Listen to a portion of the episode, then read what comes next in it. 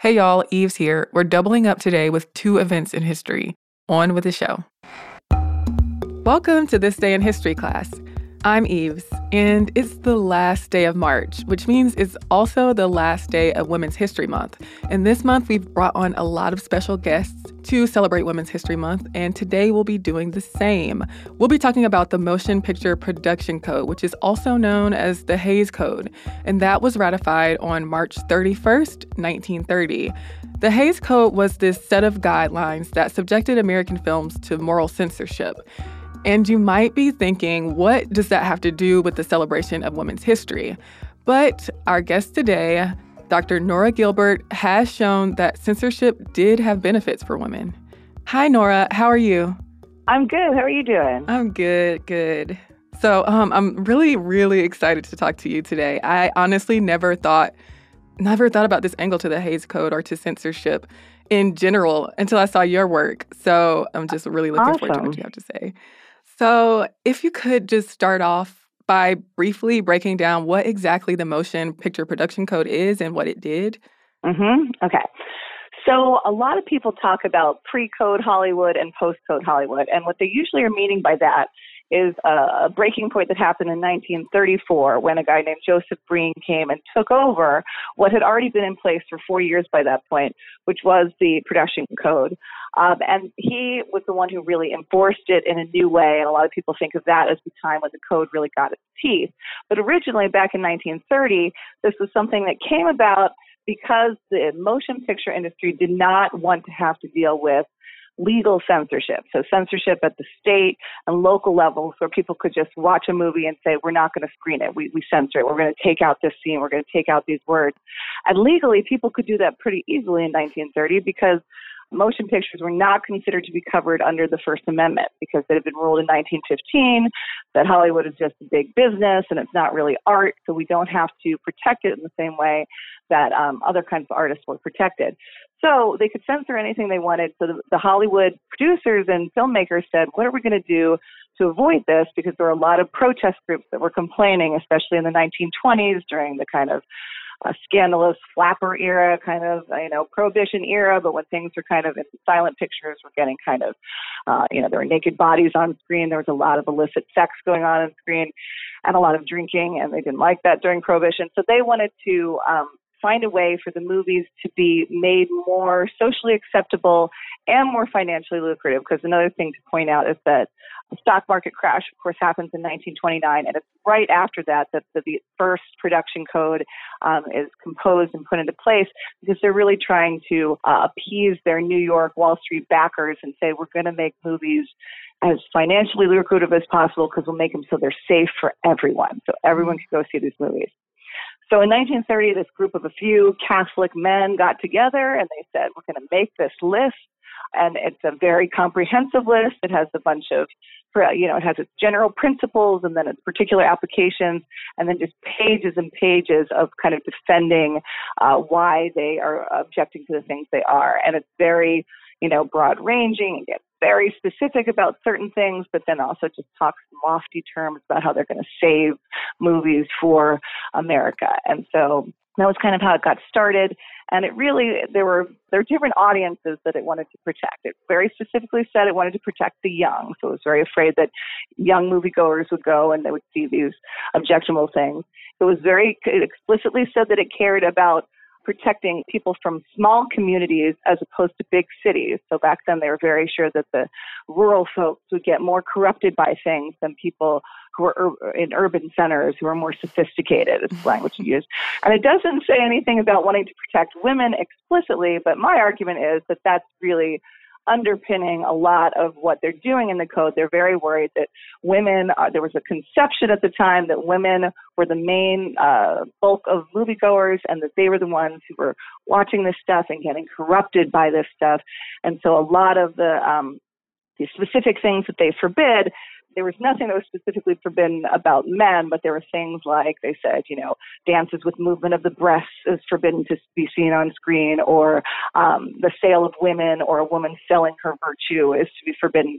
So it was clear in some of the specific things they did that they were worried more about how women were being portrayed and what female audiences would be getting than they were worried about men. And I, the one quote that I jotted down that I think is uh, exemplifies what people were really thinking at the time, even though it wasn't actually put into the code, is there is this um, Chicago uh, local film censor whose name is unbelievably Major Metellus Lucullus Cicero Funkhouser. Wow. Sounds like such a made up name, but this is his name. And his quote is he says in 1917, he says, his censorship policy is to eliminate scenes that, quote, the male sex could stand, but that might cause women to brood and lose their reason. Mm. So he's worried that women will just explode if they see this stuff on screen. And a lot of people really were worried about that, even though that's not really written in the production code in the same way. So that was a very long answer, but those are all things that led up to the code being the way it was. Yeah, so there's a ton of documentation out there about how that censorship kind of stifled expression. Mm-hmm. And like mm-hmm. as you pointed out, the censor was not necessarily the enemy of the artist, but they mm-hmm. kind of worked together with the artist to create this subtext. So beyond mm-hmm. that argument that the Hays Code restricted women's expression, what role did it play for, you know, the benefit of women in film or maybe feminism? Right. So, I mean, one thing about feminism is that it has all these, uh, you know, different perspectives, of course, and different strands. And you can be a feminist with very different attitudes towards, say, sexuality. And so, there's certainly some feminists would say the more that you're trying to not show female sexuality, that's stifling and that's, you know, hindering um, women's freedom, which I can certainly see that standpoint as well. But another standpoint is that women are very because they're so sexualized, they're objectified on screen. And so, very famous uh, piece of film, feminist film criticism by Laura Mulvey from the 1970s says that, you know, the cinema is has is all about the male gaze and it's objectifying to women, and women are just kind of, you know, these sexual objects to be consumed by men. So, in terms of that strain of feminism, I would say that interestingly, censorship it was not done in the name of uh, making women more empowered by any means. It was created by men, I think for men.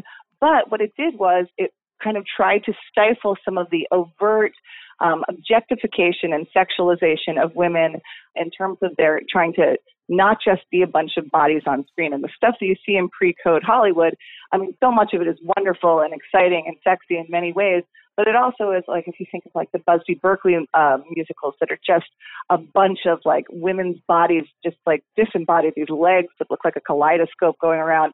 And this was uh, during the years before the code was enforced, women were so hyperbolically sexualized that I think that when the code came around, it had to make sex into something else. And it didn't want to lose its sex appeal for audiences because it still knew that sex sold. But what it did in, in the post code years, by which I mean post 1934, is that eh, we then started having this genre of films that came about where women's sexuality was through their talking and their witty banter, the screwball comedy, the romantic comedies of the age. And, and women were kind of made to be very intelligent and sexual in a way that was through their, you know, they were desirable through um, their brains instead of their bodies, you might be able to say. And so there was a way in which the films that came directly after the code um, started to, you know, expand what women's purview was in terms of their, you know, intellectual capacities on screen. Not that that hadn't always been. I'm not saying that when women were sexualized they were unintelligent, but just that there was a different way that it was the the, the uh, expression was happening. And so, in general, my feeling is, is that censorship forces the artist to be more subtle and more subversive and get their points across in ways that are specifically supposed to be sophisticated. I use that word in quotes because that's what the code uh, administrators use that term a lot to say we want it to be sophisticated material so that only some parts of the audience will get it. And they thought that that meant adults versus children. They thought that that meant men would get it and women wouldn't. But the irony is, is mm-hmm. that, you know, women found a lot of pleasure in these movies and uh, obviously women were getting a lot of the subtext as well and finding it very pleasurable to watch movies in that way. I guess, and I would also say that uh, so one thing that the censorship worked very well at is that it did a good job of squelching certain voices, right? Um, trying to make uh, more radicalized voices not be heard. But in that same tone, you could get people were starting to um, find ways to get around uh, the way that they were being officially told to, to voice things. So, for example, women directors, there weren't too many in the classical Hollywood film era. There was Lois Weber, who was one of the most important film directors in the silent era, and then you had Dorothy Arzner, eventually you had like Ida Lupino. But there were a lot of uh, women who were not able to direct because it was just kind of very male f- playing field. But writing was a very different thing, and women writers could get their voices in often on uncredited in ways. And so there are a lot of these films that were that seem like they're being completely produced by men. They're directed by men, officially written by men, sometimes uh, produced by men. But women's voices were able to make their way in there. And the other way was through the actresses themselves. And that's kind of the project I'm working on right now is thinking about how the Hollywood actress herself, as an icon, as an idea, changed the way that women thought about themselves in um, their own lives. So the fact that women were so strong and successful and having these visible careers in a way that had never really happened before. The Hollywood actress during this time period, and from the very beginning of Hollywood, the actress reigned supreme. So Mary Pickford was the first uh, major Hollywood movie star in the 19 teens, and she really was far more successful and visible, and everyone obsessed over her more than people like Charlie Chaplin, who we talk more about today. Um, so uh, Hollywood itself was always dominated by men, but the women were the ones who got far more kind of press time and people were more obsessed with them. And I think it's because the idea of a woman with that much, you know, visible power and she had you know she was disempowered in certain ways because as a studio actress she had to do whatever her bosses told her to some extent though many women fought against that and became independent contract players but she also was the one that was, you know, on all the movie magazine covers and was the one that everyone talked about. And so the way that um, the film's postcode, how that started to play out, is that that was the time period where more women, more female actresses, they were starting to realize that the movie studios needed them. And so you had actresses like Carole Lombard and Constance Bennett and all these people who were stepping away from their contracts and saying, I want to run things the way I want to. Bette Davis fighting very hard. So the coupling of the content of the movies shifting to make female characters stronger, and the actresses themselves starting to play more and more of kind of a rebellious role in um, the kind of sexual political landscape of America. Th- those coupled together meant that in the post code years, that was when some of the most exciting kind of developments for uh, the intersection of Hollywood and feminism started to happen. So I'm wondering, was that something that moviegoers recognized at the time? Did they see that all these changes were happening behind the scenes, or was that something that people in the industry were kind of only in the know of?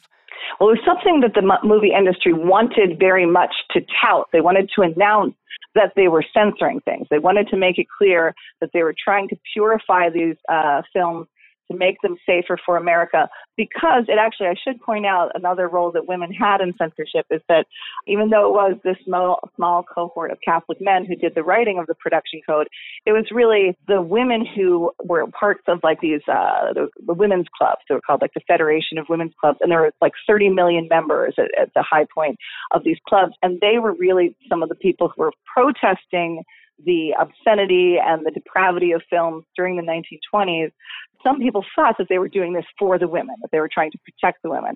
At the same time, um, the way, there were articles written. There's one from 1931, the front page of Variety, that's called "Dirt Craze Due to Women," uh, where it talks about women love dirt, nothing shocks them uh, the badder the better. Women who make up the bulk of the picture audiences are also the majority of readers of the tabloid, scandal sheets, flashy magazines, and erotic books.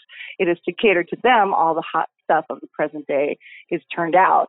So that's what the perception was during the right as the code is being implemented. So when it was implemented, they wanted to say to everyone to make all those women's club members who were protesting, they wanted to say, we are censoring now and things are going to be different. But then they also wanted to make all those women who they thought were dirt crazed and wanted to watch sexy material, they wanted to make them happy.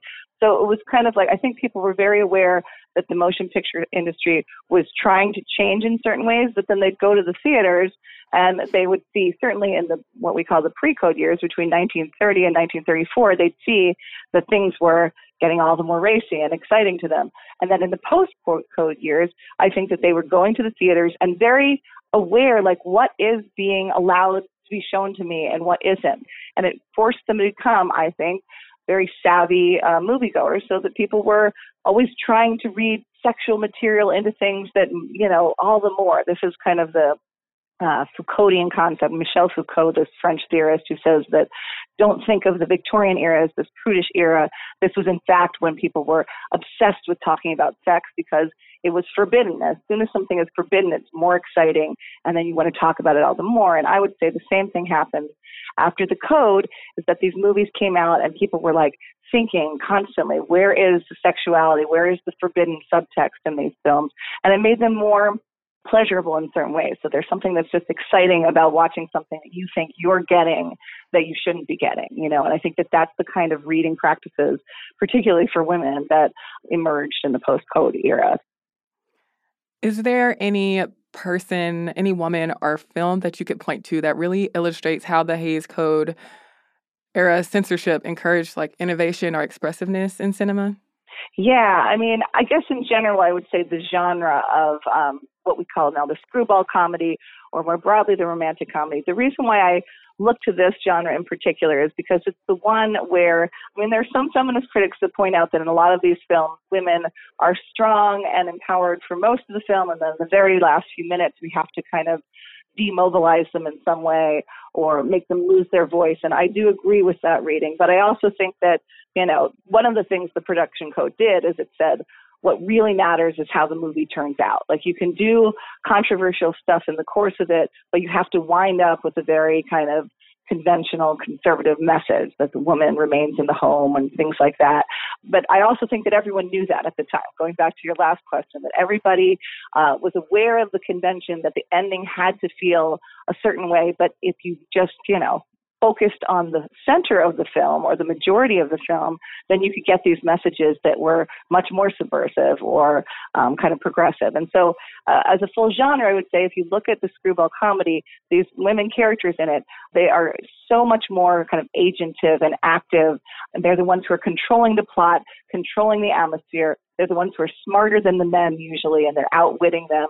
And this was something that was relatively new, and that the idea that uh, women could be this much in control of their own identities and their own sexuality. And just again, going back to sex as a trope that really gets treated differently in the post code era in a way that a lot of women found to be empowering to them. So that, uh, you know, actresses like uh, Katharine Hepburn and uh, Barbara Stanwyck and Carole Lombard and Irene Dunne, these were actresses where the reason they were so popular with female audiences is because women felt like they were able to achieve the things that they wanted to achieve in their own lives, but through these stories that were often very, you know, kind of there's slapstick comedy. There's a lot of falling and silliness, but the message, the undergirding message of them is that, you know, women really can and should be in a, you know, more prominent place in the world.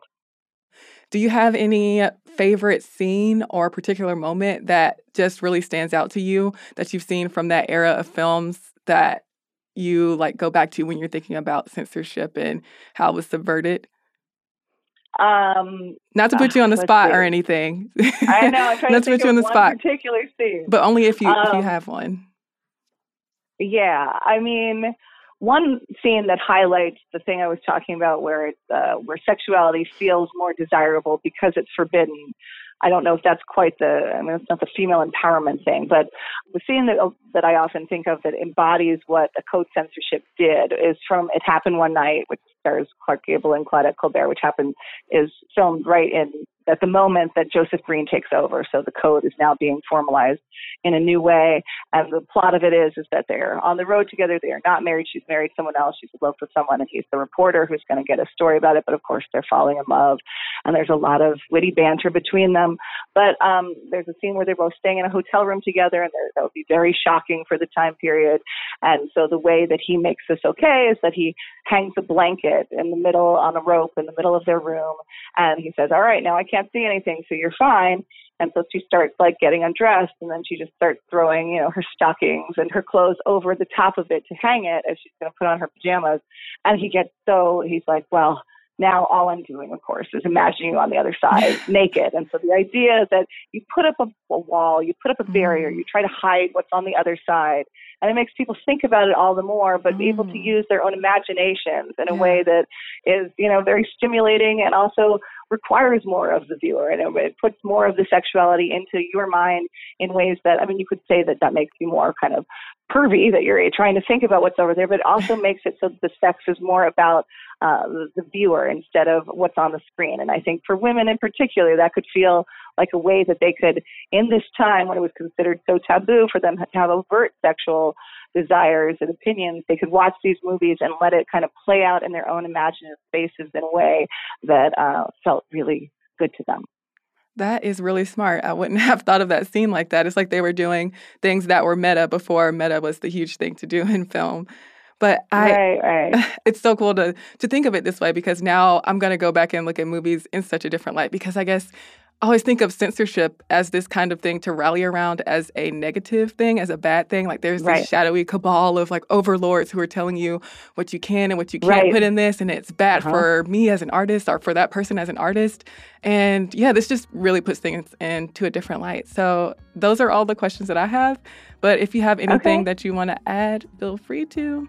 I mean, yeah, no, the, what you were just saying is exactly what I'm trying to get at is the idea that, I mean, both that censors often were not trying as hard as we thought to, to block anything. They just wanted to make sure that it passed certain people's up so they were okay with uh, movies talking to people in different uh, ways, but also the fact that artists are smart and artists censorship doesn't just squelch people. I mean, of course, in some ways, censorship can when it's, you know, legalized and people are, you know, their voices are silenced in very real ways. But in places where we have, you know, foundational levels of freedom of speech, sometimes censorship instead works to motivate the artist and inspire the artist in ways that I think we don't think enough about. Yeah. All right. Thank you so much for talking about this today. It's been a real pleasure. All right. Well, it's fun to talk to you. You too. No problem. bye. bye. Thank you so much for listening to this episode today. I hope you enjoyed it, and I hope you enjoyed all of the interviews that we've done for Women's History Month. You can let us know how you felt about them at TDIHC Podcast on Twitter, Facebook, and Instagram. We'll see you here in the same place tomorrow.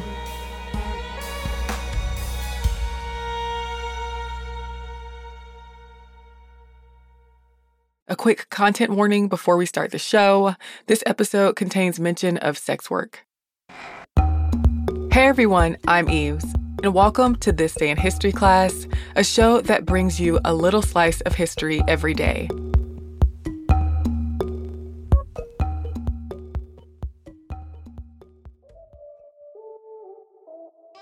The day was March 31st, 1878.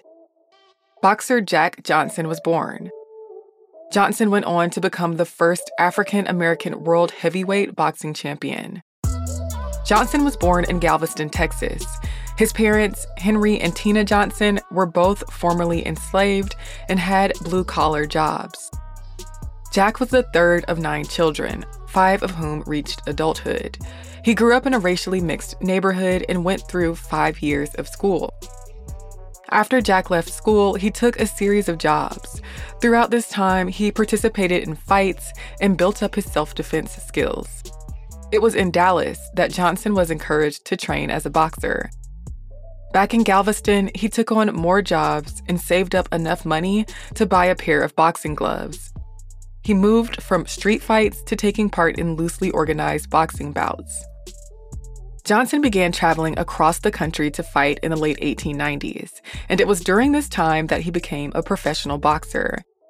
He gained a reputation as a formidable heavyweight and became known as the Galveston Giant. But he was limited to fighting on the black boxing circuit, which meant that he got less money and could not fight in world championship matches. Throughout his boxing career, he supplemented his income by taking speaking engagements as well as singing, dancing, and playing instruments on the vaudeville circuit. Johnson won his first title when he beat Denver Ed Martin for the unofficial World Colored Heavyweight Championship in 1903. The press urged James Jeffries, the reigning white heavyweight champion, to take on Johnson, but Jeffries refused to fight a black man. Once Jeffries retired, Johnson pursued a fight with the new champion, Tommy Burns. Burns agreed to the fight after he was offered $30,000 to take it. In December of 1908, Johnson and Burns went up against each other.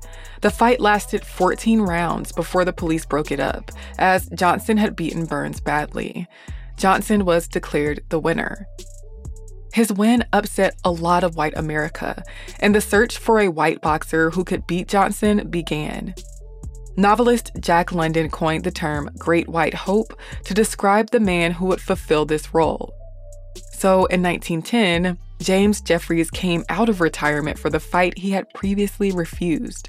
The press intensified tensions around the fight by claiming that a Johnson win might lead black people to riot. Johnson won in the 15th round when Jeffries threw in the towel before an inevitable knockout happened. Race riots did erupt in cities across the US in the aftermath of the match. Johnson continued to fight professionally into the 1930s and did exhibition matches after that. But beyond his career, his personal life was also riddled with controversy. He was married to and in relationships with several white women at a time when interracial relationships were taboo.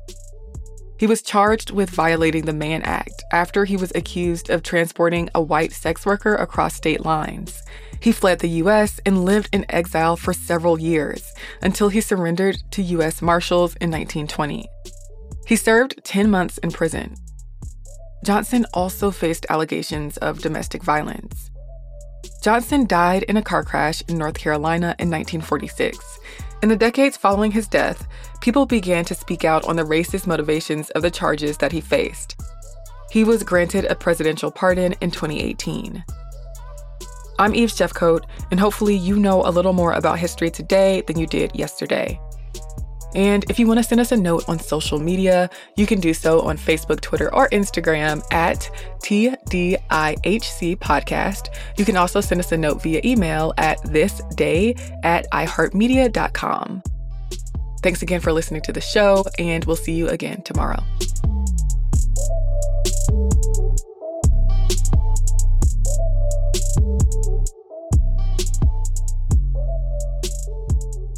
For more podcasts from iHeartRadio, visit the iHeartRadio app, Apple Podcasts, or wherever you listen to your favorite shows.